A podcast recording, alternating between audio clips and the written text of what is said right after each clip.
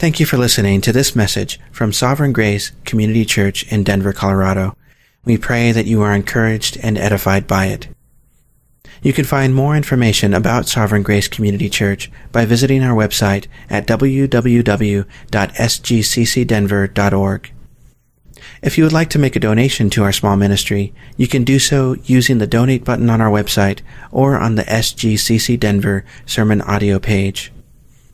Again, thanks for listening, and may grace and peace be multiplied to you in the knowledge of God our Father and of Jesus our Lord.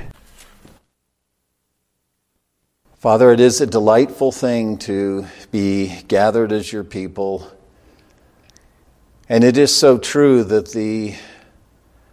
the delight of Zion, the longing of your people, to gather where you are found, to be in your courts, to gather in your presence.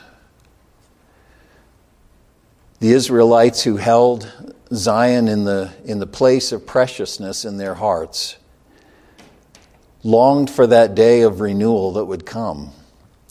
And as we've been reminded, your dwelling place is now your church. And Father, it's a truth that we speak of. It's a truth that in some sense I think most Christians would acknowledge. But I wonder how often we live in light of that great truth, of how it is that our God is for us, how it is that we have become individually, but even more so together, the dwelling of our God in the Spirit. A transcendent truth, and yet what ought to be the most precious truth. Christ in us, the hope, the sure hope of glory. I pray, Father, as we continue our worship, as we consider this exhortation from your servant who penned this epistle so long ago to Christians who were struggling, Christians who were fearful, Christians who were discouraged, Christians who were tempted to give up, to walk away, to return to what they knew, to seek relief. I pray that his words, his exhortation, his heart would minister to us, because we too are a people who struggle in many ways. Give us ears to hear, and by your good Spirit, teach us, encourage us, exhort us. And Father, may we leave today as a people who have grown, as a people who continue by the power and grace of your Spirit to grow up in all things into Christ, who is the head. We commit this time to you. Father, we ask for your blessing upon it, and it's in Jesus' name that we pray. Amen.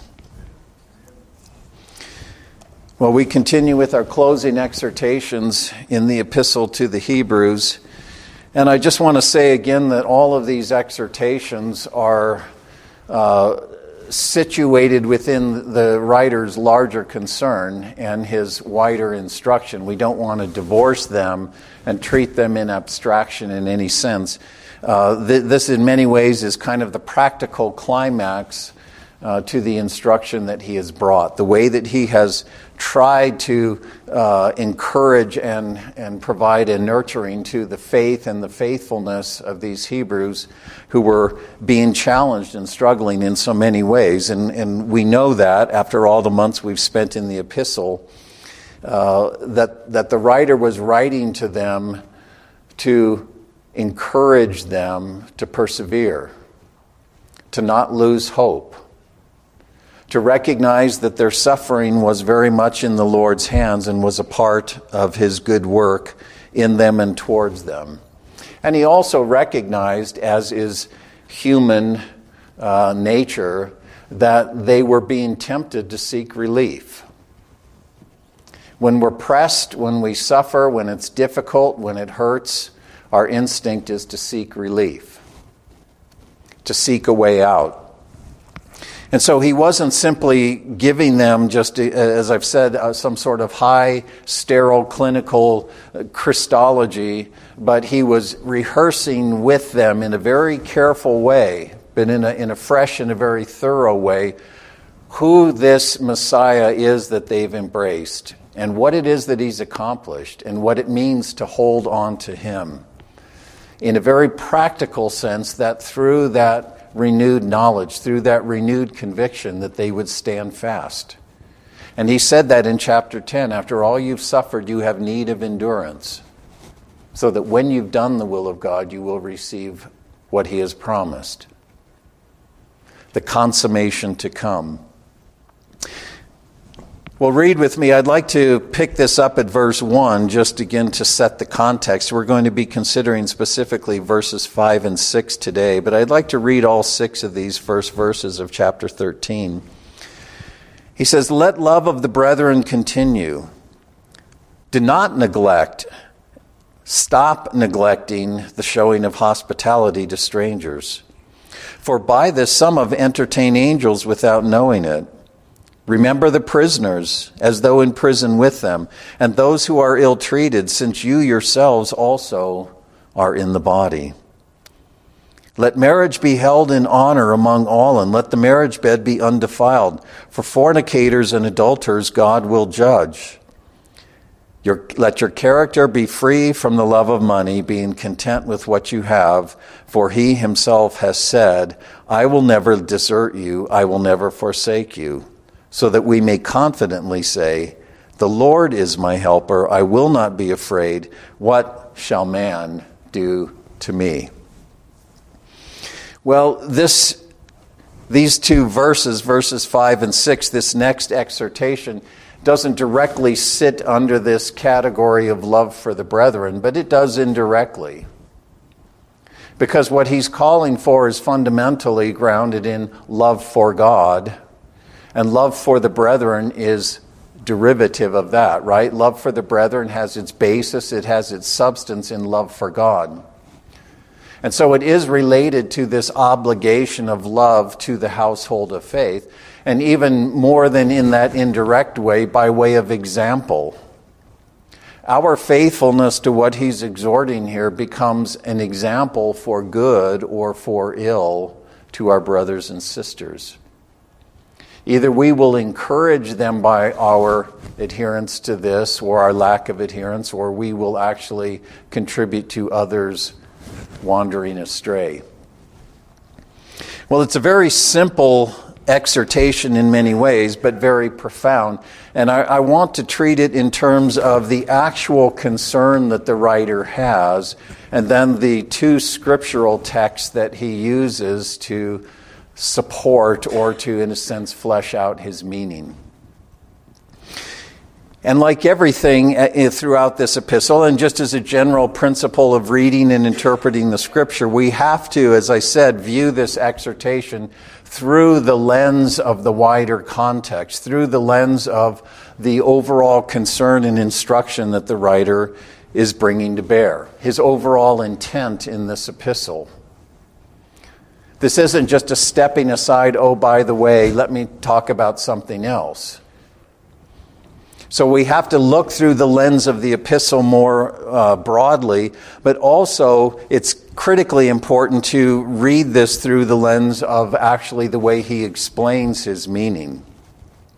And my point in starting there is to, hopefully, we recognize that the writer's concern isn't just simply greed or materialism or wanting more stuff in some sort of a, kind of basic way.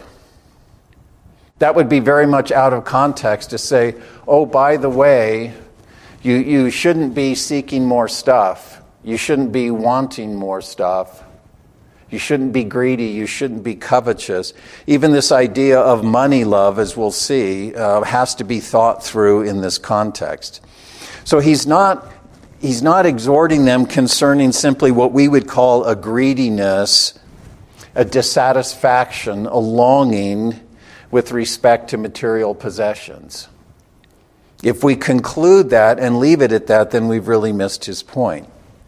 What he's really getting at here is the natural human propensity to seek relief and well-being through natural resource.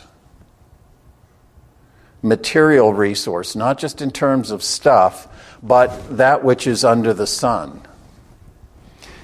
He's putting his finger on this natural human propensity to seek well-being and relief from the lack of perceived well-being through natural, under-the-sun resource. To look for deliverance, to look for security in that which is under the sun. That's much more profound than simply, don't be upset because you're only making $50,000 a year and not $600,000 a year. All human beings share this instinct. This is natural to all of us. And you see it as characteristic of Israel throughout its history. Beginning all the way with the patriarchs, the foundation of Israel, you see this principle at work. Abraham handing over Sarah to Pharaoh and then to Abimelech. Why? Because he was afraid. Harm will come to me. They will see her. They will take her. They will come and harm will come to me because of her. So I will give her over. You saw the same sort of thing with Isaac. You saw it with Jacob. Even the account where his name is changed from Jacob to Yisrael, Israel, the one who prevails with God. It's set in a context. The name of the place is Mahanaim, two camps. Why is it named two camps? Because as Jacob comes into this camp, and he knows Esau is coming to meet him, Esau who he's been estranged from for a long time, he sends his family over across the river. He divides up the people, so if they attack here, at least these will be spared. He's strategizing how to make this thing go okay for him. He's afraid. He's afraid. And it's in that context that he's encountered by a man who presents himself under the name of Yahweh, and he wrestles with him, and Jacob prevails from a position of absolute weakness. Right? The man touches his hip, and his hip's out of joint. And yet he prevails in wrestling till dawn with that one with his hip out of joint. He prevails because the one who wrestles with him causes him to prevail. He prevails in the context of absolute weakness, absolute dependence. It's a derived triumph. But you see this even throughout Israel's life, and the prophets constantly rebuke them because they were pursuing other gods in the hope of fertility, in the hope of well-being. Well, it seems to go well for these Canaanites worshiping Baal. So yeah, we'll hang on to Yahweh, but we'll also worship Baal. We'll also build our Asherah. We'll also, offer our children in the fire to Moloch. And that comes to its crisis with Elijah on Mount Carmel, right? Choose this day. If God is Lord, if Yahweh is Lord, serve him. If Baal is Lord, serve him. How long will you hesitate between two convictions? And Israel was constantly looking to form alliances with other nations, figure things out, do things that would allow them to hopefully secure their well-being, to solve problems of threat, problems of natural things under the sun, problems associated with famine or with, threat of whatever type. And in Isaiah, God says, stop looking anxiously about you. Egypt won't profit you. Assyria won't profit you. I am he. I am the Holy One of Israel. This is a natural propensity to look under the sun to remedy our situation, either to secure our well-being or to find some sort of relief in the things that we're suffering. And that's what the writer is really putting his finger on. He uses the language here in verse 5 of what represents an overall disposition or orientation. This isn't simply a conduct thing that we can say, okay, I shouldn't be greedy. He's talking about an overall way of thinking and orienting ourselves in life. The Greek noun here that's rendered your character, let your character be free, it actually speaks of a pattern, of a certain form or a manner that represents or describes in a kind of a summary way a thing, a person, a circumstance. It's like a paradigm or a pattern. And in context here, what he's getting at is the defining course or characteristic or pattern of one's life. Not a particular behavior, not a particular conduct at a moment in time, but the characteristic or defining pattern of a person's life.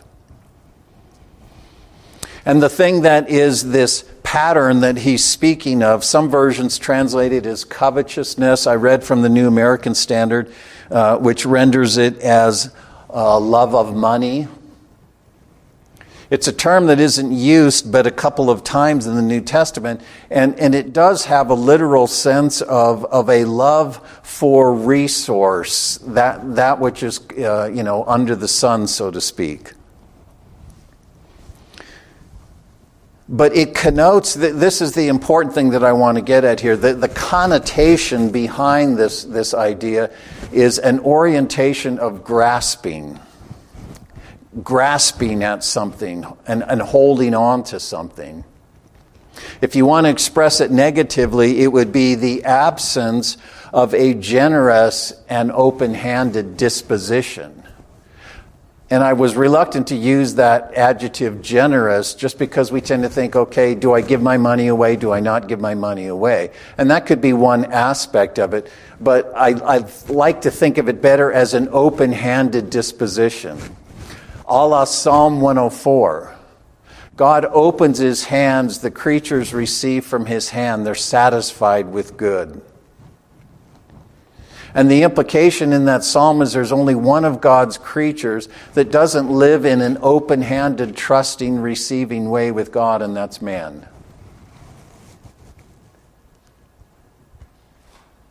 Man does not derive his benefit from God with that same sort of confident, open-handed receptivity. There's a grasping, there's a holding.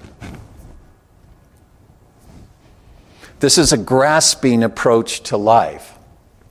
And covetousness is not a bad way to render it, but the problem, like with all terms, is that they have a connotation in a given culture or within a given time or place or whatever. And we tend to think of covetousness in terms of this idea of wanting to keep up with the Joneses. The bigger house or why don't I have that job? Or, he's got a prettier wife than I have. Or, their kids are better than our kids. Or he has a better job. Or, the covetousness that's grasping after the next best, greatest thing, keeping up with the Joneses, competing with the neighbors. And the writer isn't so much getting at this compulsion to acquire or a compulsion to want the next thing, but really the motivation that lies behind not just the compulsion to get things, but this compulsion that is a grasping sort of orientation. He's really pointing to, his goal is to get at the motivation or the impetus behind it. What sustains that kind of disposition and orientation in life? And you can say, well, but he exhorted his readers to be content with what they had, and he does. But he means that in a certain sense. It's not be content with your $50,000 job or be content, with your 10-year-old bicycle. You don't need to go spend $10,000 on the latest and greatest bicycle. This be content with what you have, he means it in the sense of finding contentment in life's circumstance. being at peace with life's circumstance. All of which comprises our present existence is what he's getting at. Not the stuff that we have per se, but being at peace with the lay of the land. All of the things that comprise our present existence. So he's not dealing with issues of, a grasping after or a preoccupation with material things. He's also not calling for an austere lifestyle. This isn't a call to go live a monastic life and live in a refrigerator box or, only have $5 in your wallet or whatever. That's not what he's getting at. If we come away with that, okay, I don't want to be greedy, I don't want to wish I had a better job, then we're going to miss the point that he's getting at. We have to keep this within, again, the larger context of the epistle itself. The contentment that he's really pointing to and that he's exhorting them to pertains to this thing of our sense of sufficiency. See, covetousness really is grounded in the sense of insufficiency. I lack something. There's something I need. There's something I want. There's something I ought to have. This is about our sense of sufficiency, but the sufficiency not of our possessions, but the sufficiency that we find in God Himself.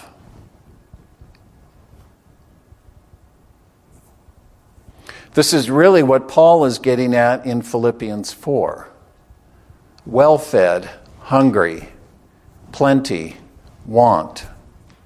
He paints all of these extremes of circumstance, and he says, I've learned the secret of contentment in any and every circumstance. And if it's not clear at this point, and you think I'm maybe perhaps just making this up or beating a drum that isn't really what he's getting at. If we look at the scriptural support that he gives to us, it becomes very clear what he's getting at. He gives two citations here. The first summarizes God's pledge. The second, in other words, what is God's promise or pledge to his people? And then the second is what is their rightful response to what it is that God has pledged? What has God told us that is true? What has he told us about himself? What has he promised in the broadest sense of that, the most comprehensive sense of that? And what is the rightful response of people to that promise? Well, his first citation is, I will never desert you, nor will I ever forsake you. Now, again, I'm reading from the New American Standard. Different versions render it different ways. This one's interesting because it's not tied to any one particular context. He's not citing a particular verse. You see a semblance of this in at least three different places in Israel's scripture that I will mention to you. But what's interesting is that he introduces this as God's statement, as God's pledge himself.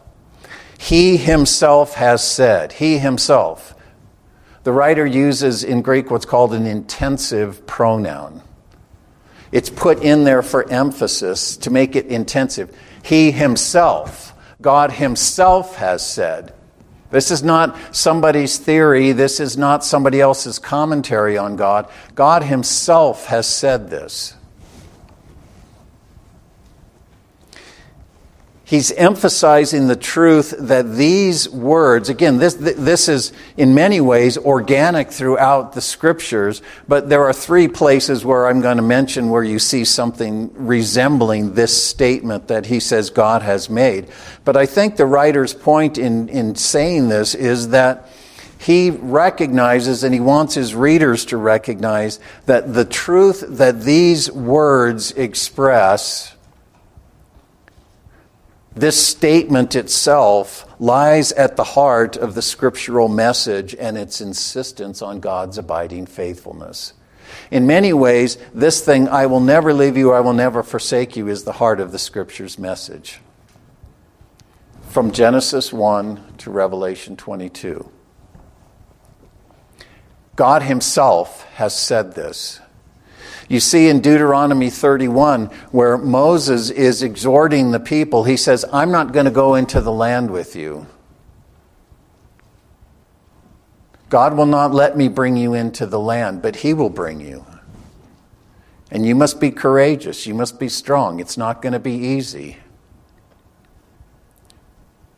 But he will bring you in. He will not fail you. He will not forsake you. And then you see, as they're preparing to come in under Joshua, in the first chapter of Joshua, God says to Joshua himself, as I was with Moses, so I will be with you. Be courageous. Don't be fearful. I will bring you in. I will not fail you. I will not forsake you. And then you see, as David is commissioning Solomon to build the Lord's house, David is not going to build it. He's done all the preparatory work, but Solomon is to build the house, the temple. And he tells Solomon, be courageous. He tells him, be about the work, be diligent in the work. For the Lord will not fail you. He will not forsake you. Be diligent to complete the whole work of building Yahweh's house. He will not fail you or forsake you. And the writer here expresses it, again, it's kind of a summary sort of idea, but he expresses it in the strongest, most emphatic terms. He does it by way of negation. I will not in any way possibly conceivably fail you. I will not in any way possibly, no way, no how, no way will I ever forsake you or fail you. It underscores that what was true for Abraham's descendants, as Moses spoke it to the sons of Israel, as God spoke it to Joshua on behalf of the covenant household, as David spoke it to Solomon on behalf of the advance of the covenant kingdom in the establishing of Yahweh's dwelling on Mount Zion in Jerusalem. As God had made this pledge to Abraham's descendants, the writer is telling his readers, you, the descendants of the Abrahamic people, but as sons of Abraham indeed, this pledge still stands for you. I will not fail you or forsake you. If it was God's oath to the Abrahamic people in the time of preparation, how much more is it his oath to those who are sons of Abraham indeed, through union with the Messiah, the seed of Abraham, to whom God had made the promise. And there are two kind of complementary parts to this. As I said, different versions render it different ways. I will never desert you, nor will I ever forsake you, in terms of the New American Standard. I don't know what version you're reading from. But the first half of this focuses more on the commitment itself, the second on the divine conduct that follows from that commitment. It really has this idea, I will never let go of you.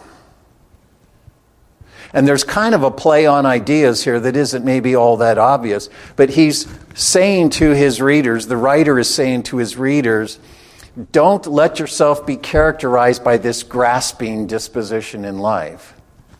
And then he says, God grasps you. He will never let go of you. He will not let go of you, and he will not forsake you. Two different ideas.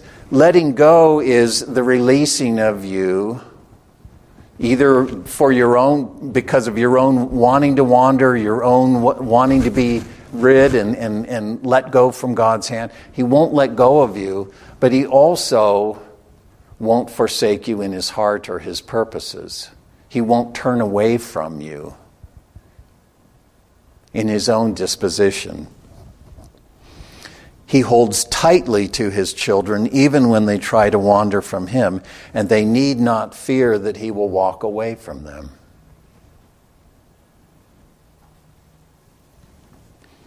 The second citation is actually the Septuagint rendering of, Septuagint is the Greek version of the Hebrew Old Testament. Psalm 118. It's from verse 6 of Psalm 118. The way it reads in the actual psalm is, the Lord is for me, I will not fear. What can man do to me? That's what he's citing from, verbatim from the Septuagint rendering of Psalm 118:6. This is the expression, that statement from the psalm gives expression to the appropriate human response to God's pledge, I will never let you go, and I will never forsake you. I will never turn away from you in my heart, in my commitment. And the response that should come to that pledge from God, that pledge of his undying, unyielding, unwavering faithfulness, is faithfulness in kind. What is our response to the God who is faithful? Faithfulness to God. Faithfulness to God. The faithfulness that manifests itself in steadfast courage, endurance, perseverance, and hope. Now we see how this ties into the larger message of the epistle. You have need of endurance. Hold on. He who is coming will come, and he will not delay, but my faithful one, my righteous one, will live by his faith. If he shrinks back, my soul has no pleasure in him. And the writer says we are not among those who shrink back. The whole epistle is about persevere. Don't be distracted. Don't be led astray. Continue. Remember. Understand who this God is. Understand what he's done. Understand what it means that you've embraced the Messiah. Persevering in faith. Because Yahweh's covenant faithfulness, this is the idea of loving kindness. Here's the way the psalm begins. Give thanks to the Lord, L-O-R-D capital. It's Yahweh, the covenant God of Israel. This is his covenant name.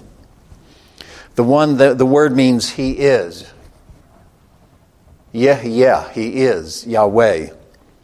Give thanks to the Lord, for he is good, for his loving kindness, his covenant faithfulness is everlasting. Oh, let Israel say, his covenant faithfulness is everlasting. Oh, let the house of Aaron say, the priesthood say, his covenant faithfulness is everlasting. Let those who fear Yahweh say, fear not in the sense of I'm afraid of him, but fear in the sense of a submitted, devoted, awe-filled reverence for the Lord. Let them say, his covenant faithfulness is everlasting. Because Yahweh is faithful, his children refuse to fear. They refuse to yield to discouragement or despair, even in the deepest distress. Verse 5, from my distress I called upon Yahweh. He answered me, and he set me in a large place. Yahweh is for me. I will not fear. What can man do to me? See, the writer is citing a particular statement from a particular verse, but we have to understand the setting in which that verse occurs, the larger context and significance of the psalm. They were to find their sufficiency in their faithful God and Father because he is for them in a way that no human being can be for them. Even the most powerful, even the most committed, even the most devoted human being cannot be for God's children the way he is for them. That's what the psalm is getting at. Verse 7, again, the Lord is for me among those who help me. Among all who help me, he's for me in a unique way. And therefore I shall look with peace, with settledness on those who hate me. It is better to take refuge in Yahweh than to trust in man. It is better to take refuge in him than to trust even in princes. Why princes? Because the point is, those who have the power and the resource to secure my well-being can't begin to be for me in an effectual way, in the way that God himself is for me.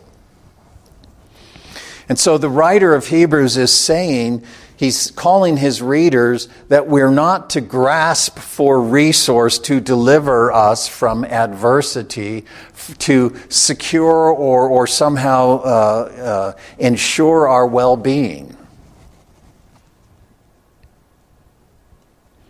He's calling them to not be that sort of grasping people, seeking for remedy, seeking for relief, seeking for a solution. And they're not to fear what men can do to them. Human power is limited to this life. Didn't Jesus say that? Don't fear men who can kill the body. Fear the one who, having killed the body, will destroy body and spirit in hell. Death is the greatest enemy that we face. The worst that anyone can do to anyone is to take their life. That's the thing that people fear the most. Death is the great enemy. But the God whose faithfulness is everlasting, and this is in the context of not just of this psalm, but all of the preparatory scriptures, is that God has pledged to swallow up death in life. And he has done that in substance in Jesus. The resurrection is the substance and the proof that God has swallowed up death in life. And so Paul, in writing to the Corinthians in chapter 15, he says, understanding that we are appointed, God's pledge to us, bound up in this, I will never let go of you, I will never forsake you, is that his purposes for us and in us will be completed. We will be in our own body sharers in the resurrection of the Messiah, even as we are now sharers in his resurrection in the inner man, raised up in Christ, seated in the heavenly place in him, far above all rule and authority, power and dominion. But the promise of God is that death itself will finally be done away. It is a conquered foe. It's already been conquered in the Messiah. And his resurrection is the promise of life out of death for the whole creation. That's Romans 8. And in 1 Corinthians 15, Paul says, in view of this, mortality being clothed with immortality, corruption being clothed with incorruption, death being, its sting being taken away, he says, be courageous. Persevere in your faithfulness. Your labors in the Lord are not in vain.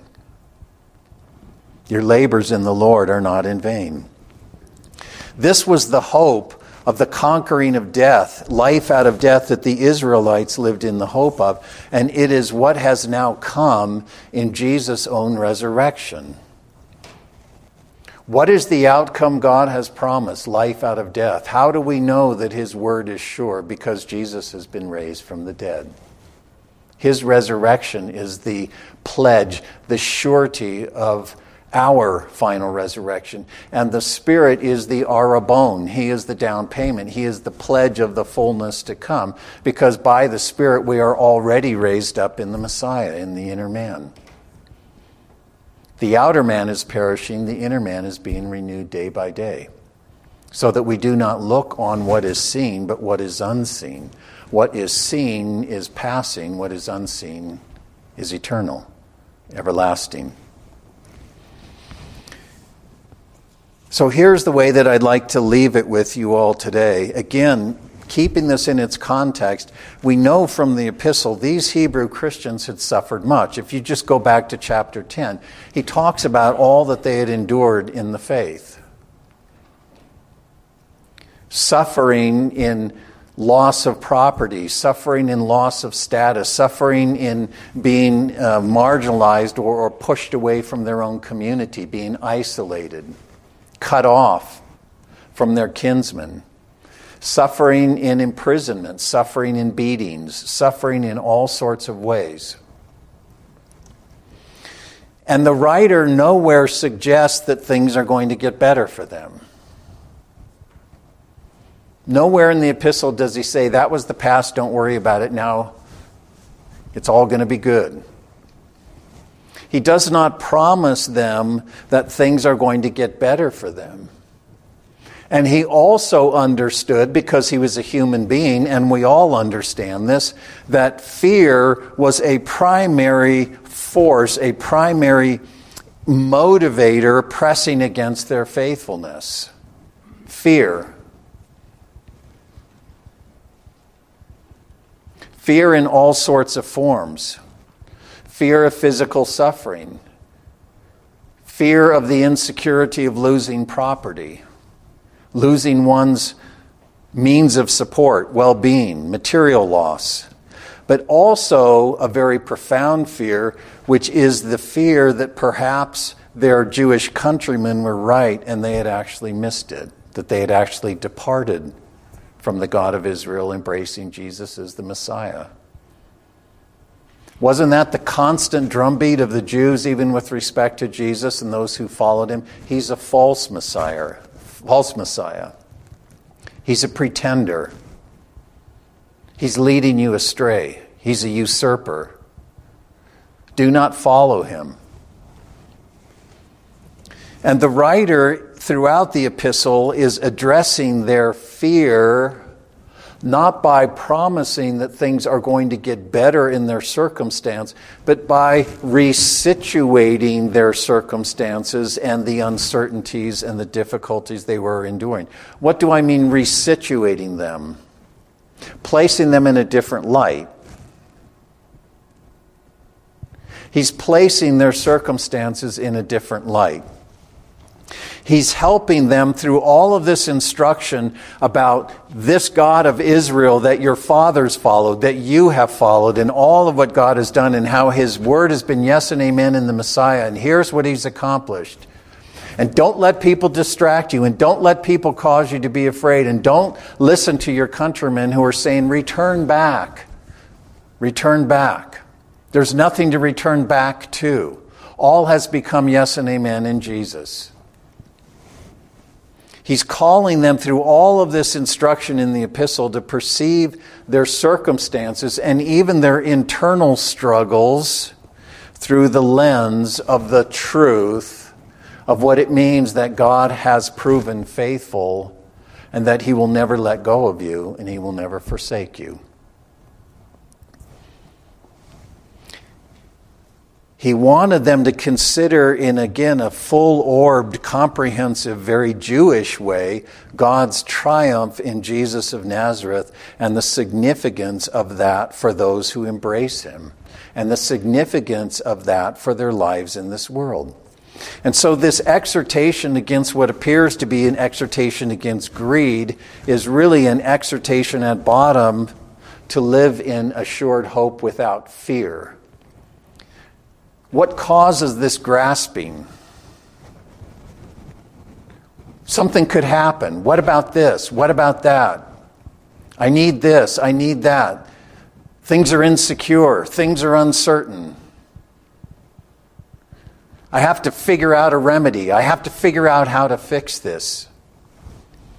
He wants them to live in assured hope without fear, having an open hand, not a grasping hand, an open hand that finds all resource and sufficiency in the God of Israel, who in Jesus has proven out his enduring, undistracted, never-changing faithfulness. I will never let go of you. I will never forsake you. God is for you, what can man do to me? Well, how do we apply this instruction? And to me it comes down to what I mentioned a few minutes ago about Paul in Philippians 4. How do we learn the secret, the mystery of contentment? Paul calls it a mystery. Why? Because it doesn't come naturally to us. It's something that is not instinctive or intuitive. And we say, well, I know what it is to be content. Yeah, right now, in this circumstance, but you won't be content tomorrow because life's always changing. That's not contentment. There's a mystery to it because it's not a part of our natural existence. How do we learn the secret of contentment? And the simple answer is this: by reordering our minds, not seeking to redress our circumstances. See, that's what Paul's getting at in Philippians 4. He paints all of these different circumstantial scenarios at the extreme. Having nothing, having plenty. Being well-fed, being hungry. He's not arguing in the middle, he's arguing at the extreme. And he says in all of these ways in which life can be very extreme, I'm settled. I have all sufficiency in the power of Christ unto me. That's effectively what he's getting at.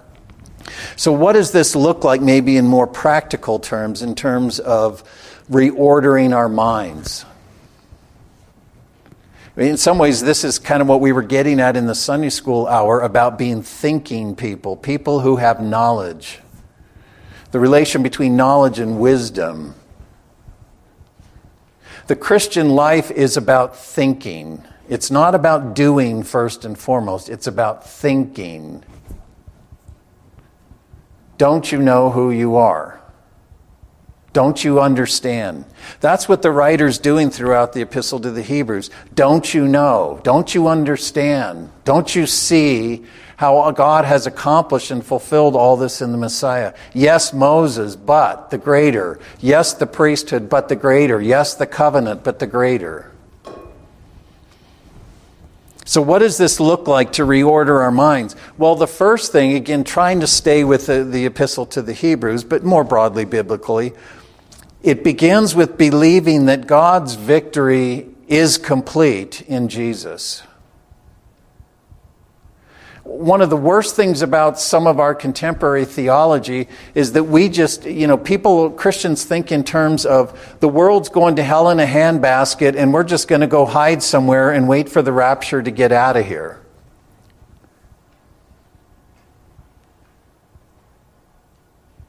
And then God will be victorious.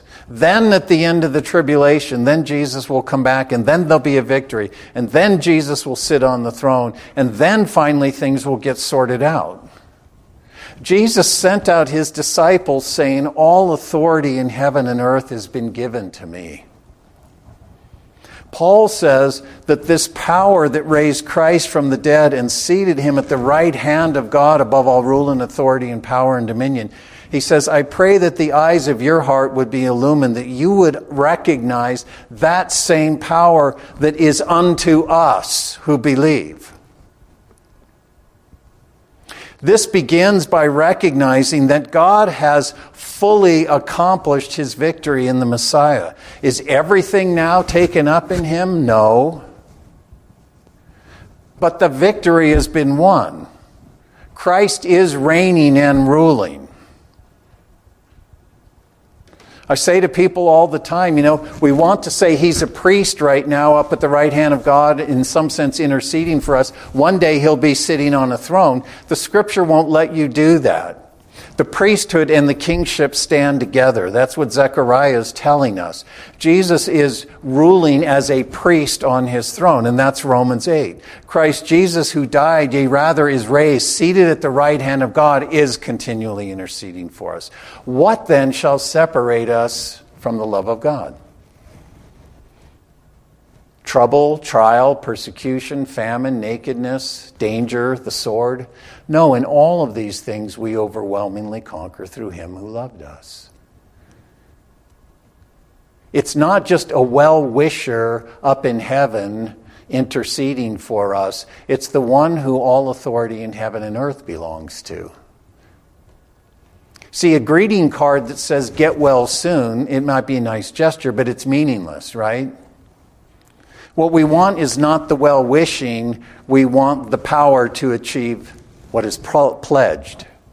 Christ Jesus, seated at the right hand of power, above all rule and authority and power and dominion, is the one interceding for us. What then can separate us from the effectual love of God in Christ? What? Trouble, trial, peril, persecution, famine, nakedness, the sword? No. Nothing under the sun, nothing in all of creation can separate us from the love of God that is in Christ Jesus our Lord. Romans 8.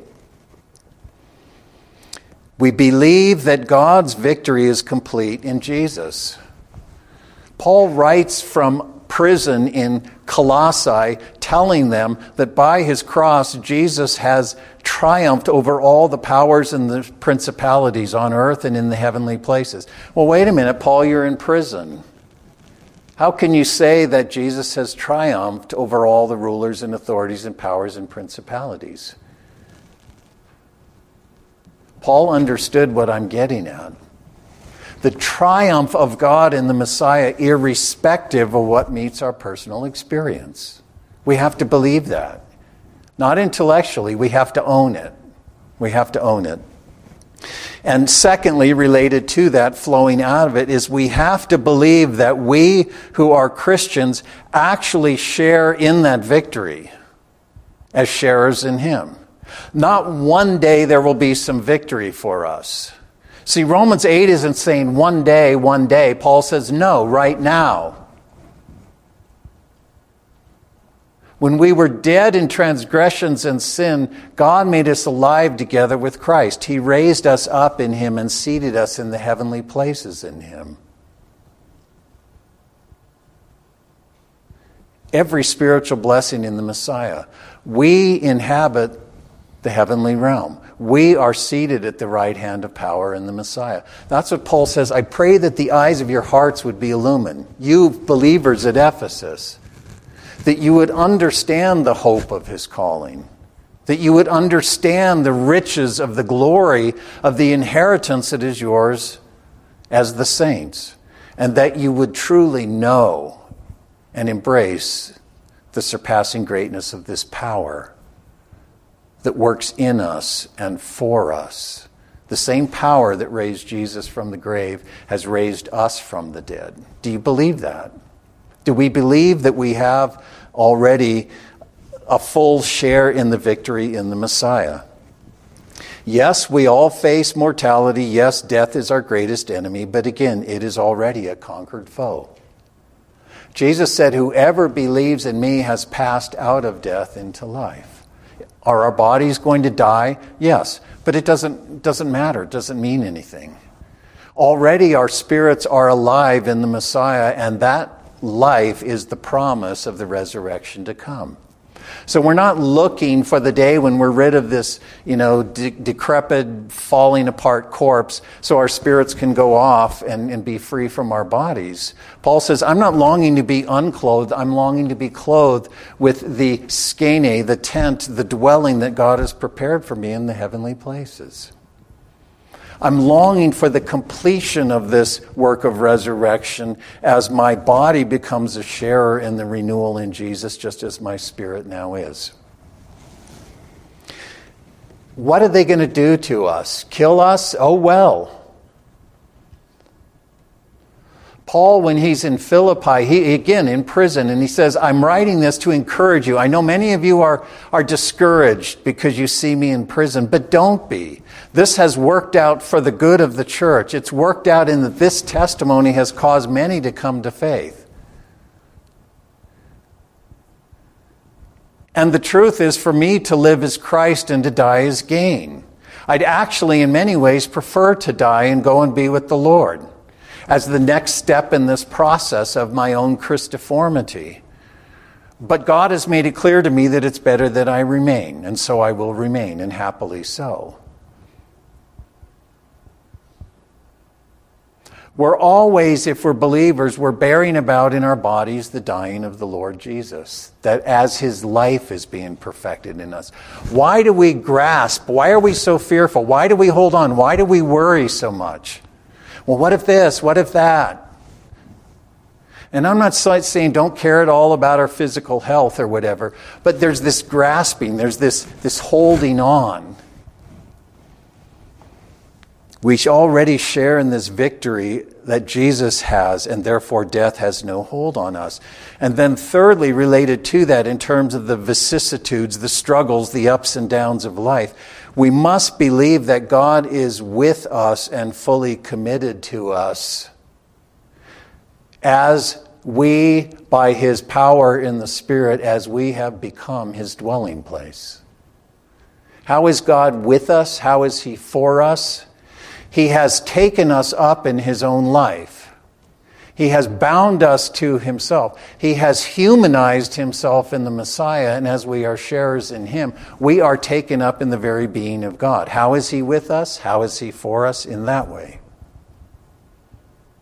The vision in Revelation 1 is the glorified Messiah in the midst of the lampstands, right?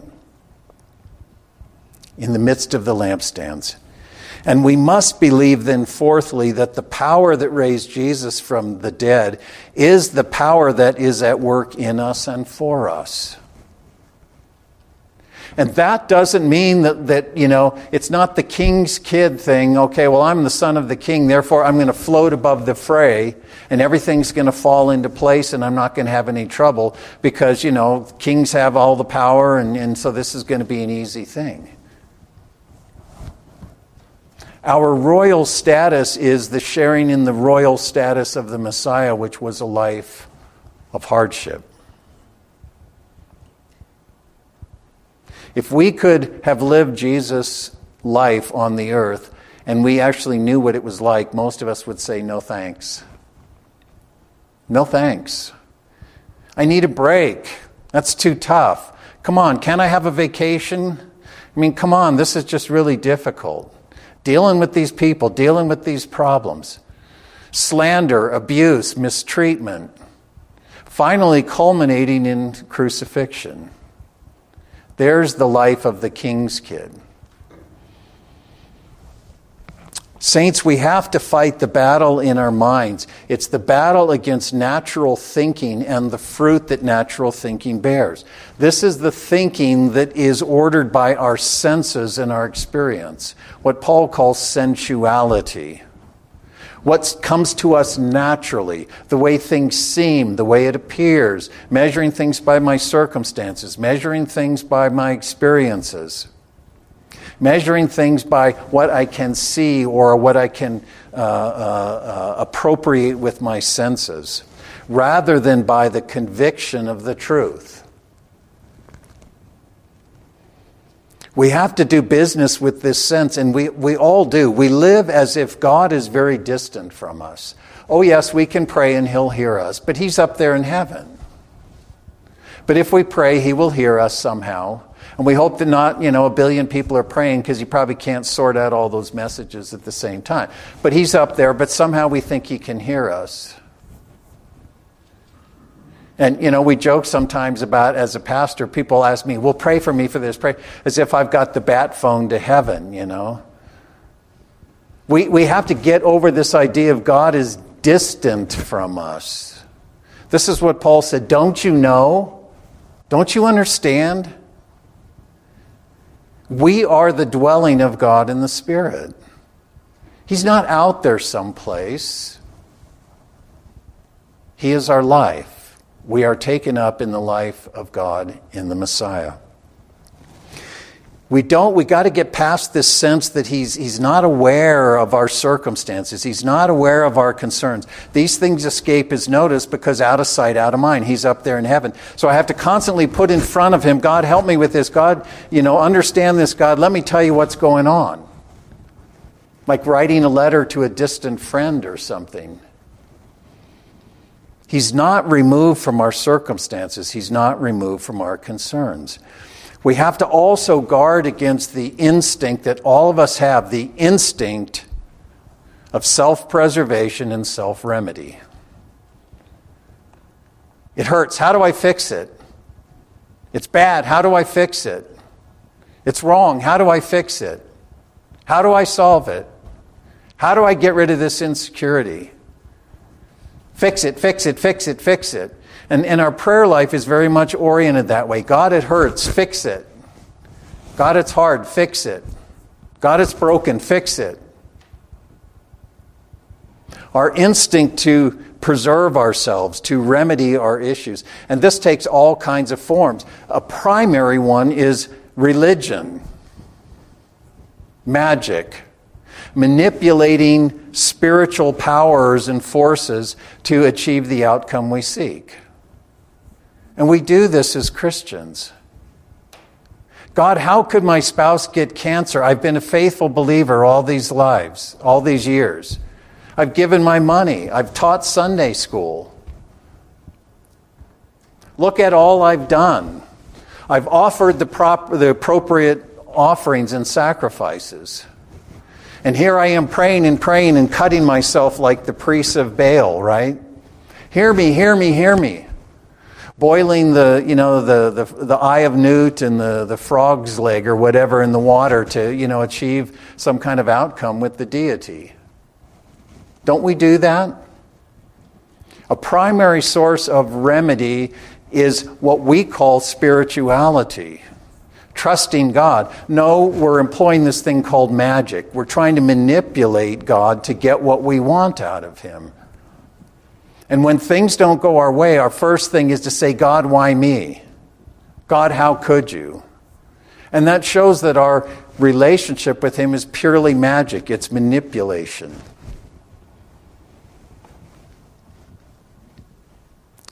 We have to guard against, and this is where really the battle is fought. We have to guard and fight back against this lack of mental and spiritual discipline. We've got to be disciplined people.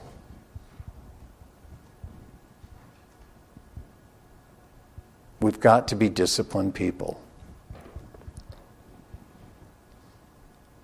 We've got to be people who labor to grow up in Christ, to put on and nurture the mind of Christ. If the battle is fought in our heads, and it is, then we have to equip our heads, right? And this isn't an intellectual exercise. This is about our being conformed to the image of Christ. This is about being transformed by the renewing of our minds. We have to be disciplined individually and corporately to grow up in all things into Christ. This is the idea, as in Paul's language, of failing to take every thought captive to the obedience of Christ. Every thought captive. He says we tear down strongholds. We tear down every strongholds in our minds, ways of thinking, ways of understanding. We tear down these things that seem to be lofty, but are actually raised up against the knowledge of God. We take every thought captive to the obedience of Christ. And failing to do that is going to nurture these natural things of self-preoccupation, self-concern, misperception, wrong judgment, wrong assessment. And all of that results in all of these things that we all know are a part of our lives when we are undisciplined. Doubts, fears, insecurities, discouragement, instability, resentment, despair, depression. All of these things that are hallmarks of natural human existence, right? Paul said that contentment looks like, and the image that comes to my mind, is a ship that the anchor is deep and held tightly in the rock at the bottom of the ocean. And the waves are doing this, and the wind is blowing, and it's howling and roaring, and the ship is sitting there.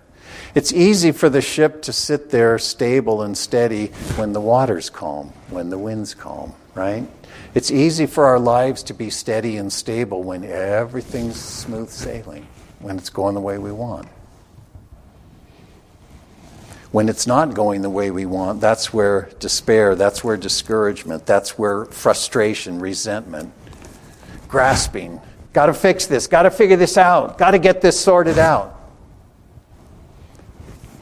So I just want to close reading Psalm 118 with you, since the writer drew from it. This is going to be the marrow of my closing prayer. Give thanks to Yahweh, for he is good. His covenant faithfulness is everlasting. It endures forever. Let Israel say, his covenant faithfulness is everlasting. Let the house of Aaron say, his covenant faithfulness is everlasting. God's faithfulness to his purposes and promises. Let those who worship him in truth, in fear, in the right way, say, his covenant faithfulness is everlasting. From my distress I called upon Yahweh, and he answered me and set me in a large place. He is for me. I will not fear. What can man do to me?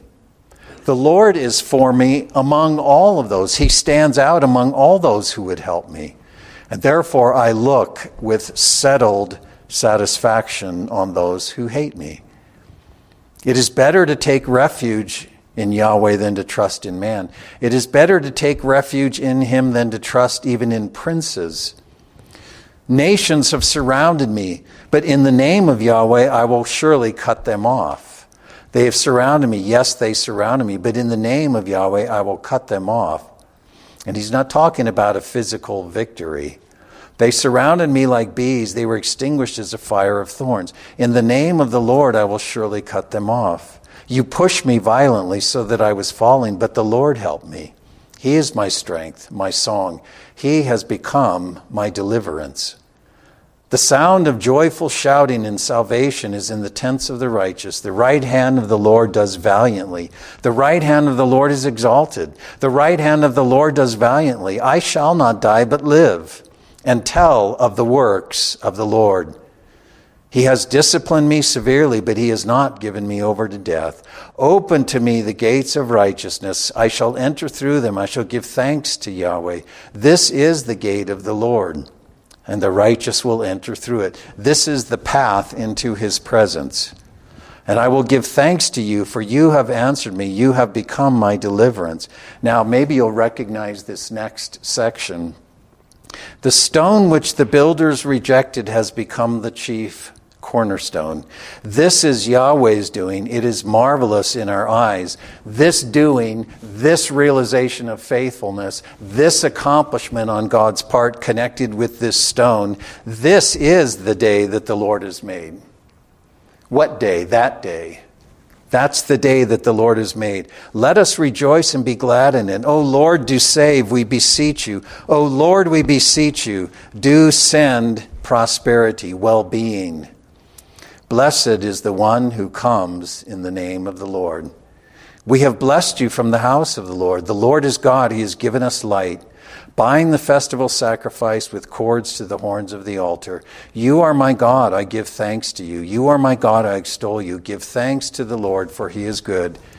His covenant faithfulness is everlasting. What's the centerpiece? The stone coming, achieving that work. God's faithfulness is everlasting. Father, I pray that you would help us to be a faithful people, and that you would help us to even be encouragers to one another. Even as we considered last hour what it is to be faithful counselors, what it is to press one another, to find their dependence, their hope, their surety, their resource in you, and the life that they have in you. You are for us. You have taken us up in your very life and being in the Messiah by the Spirit. To be taken up in the very life of the Godhead, that's what it means that our God is for us. And if you are for us in that way, who can be against us? Yes, we will suffer. Yes, life is hard. Yes, adversity is always around the corner. Yes, death awaits us, one way or the other. But you have done valiantly. And the stone that the builders rejected has become the head of the corner. and you are building your house on him, whose house we are. This is the day that you have made. Let us rejoice and be glad in it. Father, cause us to stand fast. Cause us to bear faithful testimony in a world that seems to be spinning out of control, where everyone is spun up and everything is unsettled, and there's no rest and there's no peace and there's antagonism and agitation. May we be a people who are bearers of peace, not as the world knows it, but as it is yes and amen in the Messiah. A people who manifest the peace of Christ that passes all understanding. May we stand firm in the storm, and may we be shoulders to lean on, a part of that cord of many strands that isn't easily broken, as we help one another, as we stand together with one another, as we encourage one another. Don't you know what it is to be bound up in our God, in Christ? Can we not stand? Can we not prevail? Can we not endure? With cheerful, settled, peaceful hearts, help us in these things. May we not be a grasping people, but may we cling to the God who has grasped us. All these things we entrust to you and ask of you in the name of Christ our Lord. Amen.